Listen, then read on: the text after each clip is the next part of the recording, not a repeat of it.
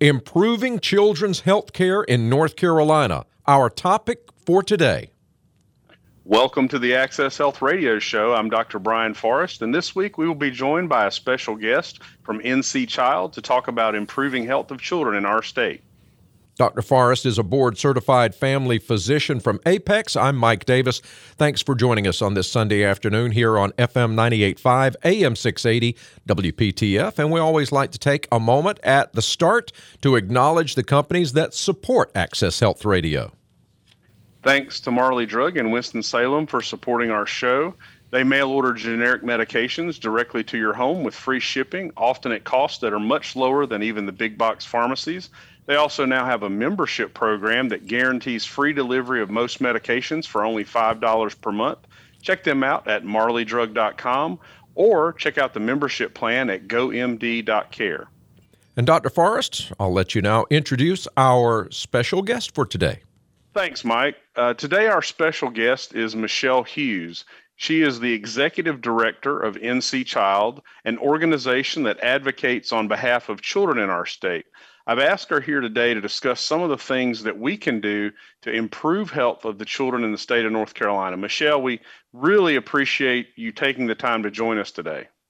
Thanks so much. It's really great to be on the show. So, as important as they are, sometimes children get overlooked when it comes to health and healthcare issues. And we know that those children will one day be our leaders, caregivers, and workforce.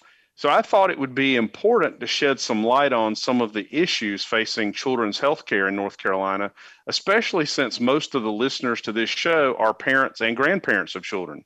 So, Michelle, as executive director of NC Child, what do you consider to be some of the key health issues for children in our state? Sure. I'm going to mention three really quickly. There's many more that I could talk about, but I think the three big ones um, that I want to highlight are children's mental health um, we have seen a huge uh, increase in children's anxiety, depression during the pandemic. Uh, suicide, youth suicide, is now the second leading cause of death for children ages 10 to 17. And suicide deaths for kids have increased by 53% last year. That means that 55 children died by suicide last year. This is an enormous issue for our state. Second one I want to mention is food insecurity we have many hungry children in our state. Um, right now, uh, food insecurity has really soared, going from tw- about 13% of households in 2018 to more than 24% last spring. So we ranked ninth in the nation in terms of hungry families and hungry kids. And that means about one in four children in North Carolina don't have enough food to eat every day.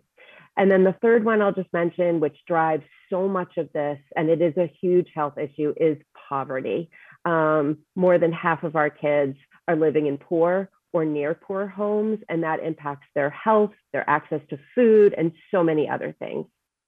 Are you concerned by children, you know, especially given the pandemic, that have delayed their well checks and routine exams due to COVID? And how can we get the word out about how important it is for kids to keep up with their screenings and vaccines? Yeah, that is a great question. Uh, you know, North Carolina as a state historically has been known for really having a strong immunization program and immunization rates. We're sort of highest in the nation. We've seen that um, dip um, particularly during the pandemic. It's been declining for the past couple years, but the pandemic has certainly um, exacerbated that. Um, where pediatricians are now worried about um, kids getting access to immunizations that are going to keep the, them safe and their community safe in terms of herd immunity. So immunizations for tetanus, for measles, for HPV, meningitis. These are all things that kids need to have. And because a lot of kids, their care was disrupted during COVID, they weren't getting their well child visits on time. They're super behind on some of their immunizations. It is a huge issue. Um, Keeping Kids Healthy is a program that the Department of Health and Human Services is working with pediatricians' offices to try to make sure that parents are getting information about the importance of vaccinations and immunizations for their kids. And I also think that the, there's so much mistrust right now around vaccinations. And so it's really important to go and partner with communities to identify those trusted folks in community, churches, after school programs, um, you know, sometimes it's the local corner store um, where folks know each other. Um, and we've seen that when, even with COVID um, vaccinations, that when we bring the vaccinations to the community and it's sponsored and hosted by community members that are trusted, we see increased uptake of those vaccinations. And I think we need to look at the same kind of thing for kids' immunizations as well. Yeah, I think those are some great ideas. And, you know, you have to kind of get out at the grassroots level and uh, through those trusted resources, like you said, and let people know that that's important. And you know, there are a lot of children that have just put off health care in general for two years. And again, to, to do well in school, to to grow up successfully, kids have to be healthy. So that's really important. Thanks, Dr. Forrest. And on that note, we're going to take a break, but straight ahead, Dr. Forrest will talk more with our special guest, Michelle Hughes. She's the executive director of NC Child about some of the health care issues facing our state's children. I'm Mike Davis, and this is Access Health Radio. Welcome back to Access Health Radio. With board certified family physician Dr. Brian Forrest, I'm Mike Davis, and we're joined by our special guest today, Michelle Hughes from NC Child. Dr. Forrest? Yes. So, Michelle, in terms of access to healthcare in our state, you know, we know that roughly 40% of children are eligible for Medicaid. Uh, and that others are covered by the CHIP program or commercial insurance. But what percent of kids in our state do not currently have any type of insurance to help cover healthcare costs? And what do you think uh, we could do to improve that? Sure, it's a great question. So, uh, right now in North Carolina, about 94% of children are covered, have health insurance. Um, that actually has been slipping over the past few years. It's something we've been watching and worried about the, the greatest risk really is for children who are in mixed status families. So that means that their parent is an immigrant, but often the child is a citizen of the United States and is eligible for, for example, Medicaid or other public health insurance programs. But because of the fear of applying for government programs, a lot of families, those children are not enrolled. So they're eligible, but they're not getting access to health insurance because their families are afraid um, to apply for the program because of, uh, you know, of course, a lot of anti-immigrant rhetoric, a lot of the, you know, sort of chilling effect of, of some of the rhetoric that's been going on. So really trying to make sure that those families know that their children are eligible, can get access to health insurance and are enrolled in it is really a key priority. I think the other challenge is for children who are undocumented undocumented. So those children who are not US citizens, who are undocumented, there frankly is really no option for those kids. Um, it's also hard to know how many there of those children are. We're trying to count them in the census, but we know that they are often undercounted. Other states have um, specifically designed programs so that these kids have health insurance. North Carolina could do that as well if we had the will. Right. And are the public health centers, the local community health centers, are they able to service those kids? Or if they don't have some type of coverage, um, you know, due to, you know, recent immigration or that type thing, are they not allowed to get services there? My understanding is that if like uh, there's community health clinics that are trying to serve that population of kids, but in terms of like continuity of care, having a medical home, having access to specialized services that those kids might need, early intervention or other kinds of services, it's not the best option, obviously, for ensuring their long-term health. Okay, well, um, what do you think? This is, uh, you know, another issue. I know it doesn't affect all children, but I think it's an important one. What do you think could be done to help children with special needs in our state?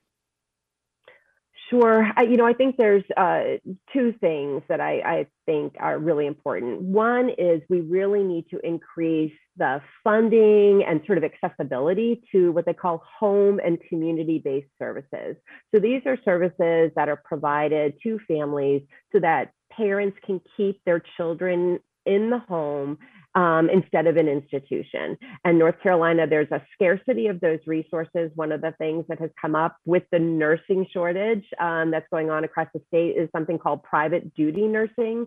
This kind of nursing allows families who have uh, like medically fragile children, very um, high risk health ch- children, stay in their homes um, and get that kind of nursing care. Um, it is a huge issue for parents who have children with special care needs because there's just a um, there's a lack of access to that those kinds of services. Um, and then I think the other thing that a lot of folks don't know is that many parents who have children um, who have special health care needs don't have insurance themselves. So often they fall in what they would call the uh, the health coverage gap one parent is needing to stay home to take care of the child. They're losing income because of that. They make too much for Medicaid, but not enough for private insurance. And so we have a huge amount of families we work with who don't have health insurance themselves for the parents. And that puts them and their kids at risk if they get sick.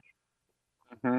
Yeah, and this one hits really close to home because just yesterday I saw a patient of mine in, in our office that she's a parent of a special needs child. And of course, I was taking care of her as the patient. And uh, one of the big concerns was she doesn't have hardly any help at home. You know, she's got a special needs child. And, uh, you know, she told me that she never gets over four hours of continuous sleep because she has to hook up the IV nutrition and things like that herself, you know, in the home. And uh, so it's affecting, even though the child is is the focus there, you know, it's affecting her health because uh, you know she can't get sleep, she can't get a get a break because she's the full time caregiver, full time nurse, and the full time mom. So you know, I think resources in that area could be really helpful for those uh, families. All right. Thank you so much, Dr. Forrest, and our special guest, Michelle Hughes of NC Child. Dr. Forrest, it's time now for the Access Health Tip of the Week. If you have been putting off routine care, either for your child or your children due to the pandemic, consider trying to get caught up.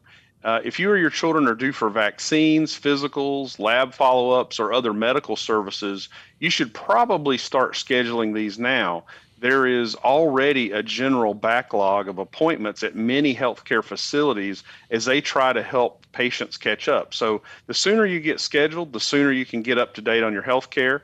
You don't want to get pneumonia or shingles just because you put off getting those vaccines until it was too late. And don't forget, preventative visits can detect cancers and also help prevent strokes and heart attacks.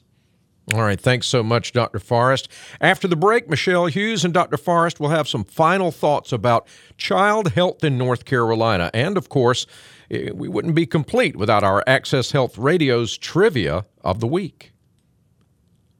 Welcome back to Access Health Radio with board certified family physician Dr. Brian Forrest. I'm Mike Davis. Our special guest today is Michelle Hughes from NC Child. So, Michelle, we, we know that many problems that we face in society come from children and young adults that did not have access to mental health care. Um, what resources are available in our state for children that have mental health issues? Uh, I know that it can be a difficult access problem. You know, even when we try to refer someone, it can take weeks, if not months, sometimes to get people in. And, um, you know, for some people, the best care is unaffordable. That is a uh, really good question. And I think it's one of the biggest challenges that we are facing for our kids in North Carolina right now. Um, I think there's a couple things going on. Uh, you know, just generally, the pandemic has really made um, it hard for kids, the disruption in their routine, social, social isolation from their friends, disruption in their school has really caused a lot of anxiety, depression, and other kinds of stressors and challenges for kids. So I think one important thing for all parents is just to be watching their kids and to understand that this is a possibility. There are things that parents can do from like a preventative perspective on making sure that kids are getting enough sleep, making sure that they're eating well, making sure that they're seeing their friends, making sure that their social media is very well supervised and monitored and probably contained. Um, all of those right. things really help parents um, keep their kids healthy and, and can be done um, really by any family. In terms of accessing, when kids need more than that, I think there's a couple resources to look at. Um, school nurses and school social workers are really tremendous resources for parents. They are very busy right now, I know, and very overwhelmed, but they know the resources in the community and they know your kids. And so they are really great resources. Um, there are, when you, if you are, if you do have insurance, talking with your insurance agency about who's in network and will sort of be able to be accessed um, for, for your child um, in terms of mental health coverage is really important. There are lots of challenges, as you mentioned, uh, Dr. Forrest, in terms of uh, many folks are not taking new patients right now. There's a huge backlog in terms of mental health providers. There's also a lack of mental health providers. We just don't have enough good clinicians in community, particularly if you're living in rural North Carolina it's just an enormous issue. And so I think this is sort of a what you know what what we at NC Child would say is a systems level issue. This is something that as a state we need to take a big look at and step back and try to figure out how are we going to build the services in communities for kids, partnering with trusted institutions like schools um, and like after school programs and other um, community based services, um, but really making sure that we have qualified trauma informed clinicians that are able to help kids and families when they need it. Yes, and I know that uh, you had mentioned to me before the show today a resource that we have here locally in Durham um, that can also help out with that. So, could you talk a little bit about that center? Sure. The Center for Child and Family Health is in Durham. It's uh, incredibly um, expert and uh, really wonderful resource uh, for North Carolina and really the, the country. They are the site of, they're one of the sites of the National Child Traumatic Stress Network. So this is a national network of, um, of sites that specialize in child trauma. So kids that have experienced abuse or neglect or chronic poverty or other kinds of adverse experiences that's impacting their health and their mental health. So the Center for Child and Family Health um, specializes in treating and supporting those kids and families. Um, and I really cannot recommend them enough in terms of the work that they do. It's time now for the Access Health Trivia of the Week. Well, uh, Mike, unfortunately, the trivia this week is a sad statistic. Um, according to the Annie Casey Foundation, um, in the United States, about 18% of all children, that's almost 13 million kids, are actually living uh, in poverty. Uh, and in 2018, a family of two adults and two children were officially living in poverty if their household earnings fell below $25,000 a year. So, you know, poverty increases, as Michelle said earlier, uh, a risk of behavioral, emotional, and health problems. And it also can affect academic outcomes. And that can really undercut a young student's capacity to learn, graduate from high school.